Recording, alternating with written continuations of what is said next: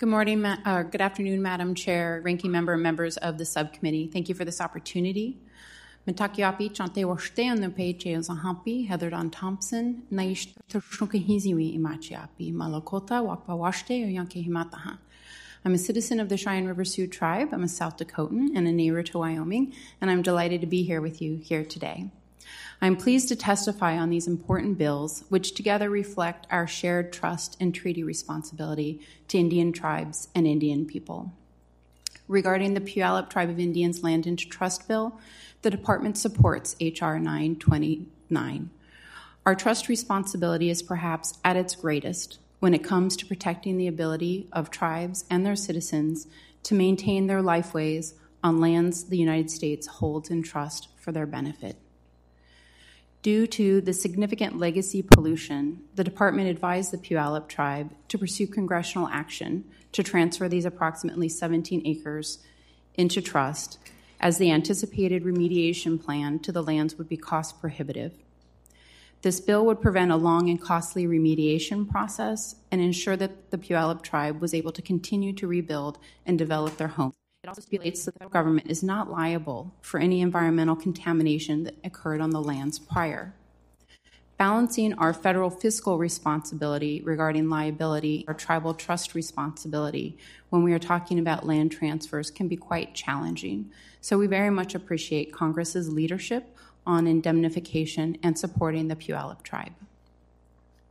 Regarding the Tribal Trust Land Homeownership Act, the department supports the intent of H.R. 3579. The lack of access to housing and to financial institutions is a long standing issue with which we all tackle, and it results in a whole host of socioeconomic challenges. The department welcomes this opportunity to be a good partner in addressing and finding solutions. We share Congress's interest in ensuring that the mortgage packages are reviewed and processed in a timely manner. The processing deadlines in this bill are consistent with those that are exist in our handbooks and our policies. We also support the funded ombudsman position, and we certainly welcome any additional appropriations that Congress sees fit to ensure that we have adequate mortgage staff, IT, and the resources to digitize the records in order to provide the level of customer service that we all seek in this situation. Regarding access to the TAMS database, we understand and support the interest in accessing land records relevant to mortgages, and we share that.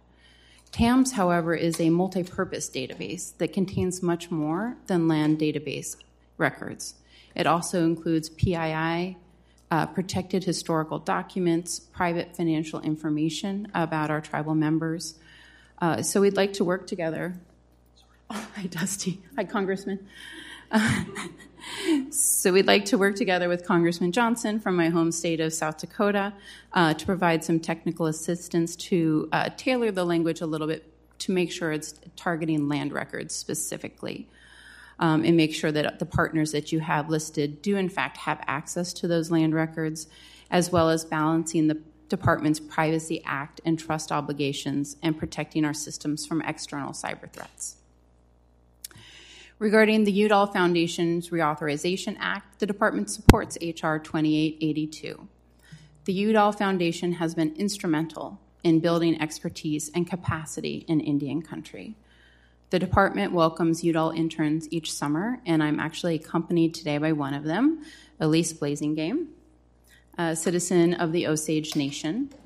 The Udall programs have also been instrumental in building the department's most senior leadership our deputy, uh, I'm sorry, our assistant secretary for Indian Affairs, Bryan Newland, our principal deputy, Wheezy Pond Little Elk Garriott, and the secretary's own senior advisor, Heidi Todacheene, are all Udall interns, former Udall interns, among many other at the department. Uh, this bill would extend the authorization of the Udall Foundation, and the department supports that. In conclusion, Madam Chairwoman, Ranking Member, and members of the subcommittee, Congressman Johnson, thank you so much for inviting the department today to have this conversation on these important bills. Thank you. Uh, I apologize for Mr. Johnson running over the witnesses, but the chair now recognizes Mr. Johnson for five minutes for a statement. Thank you for being here.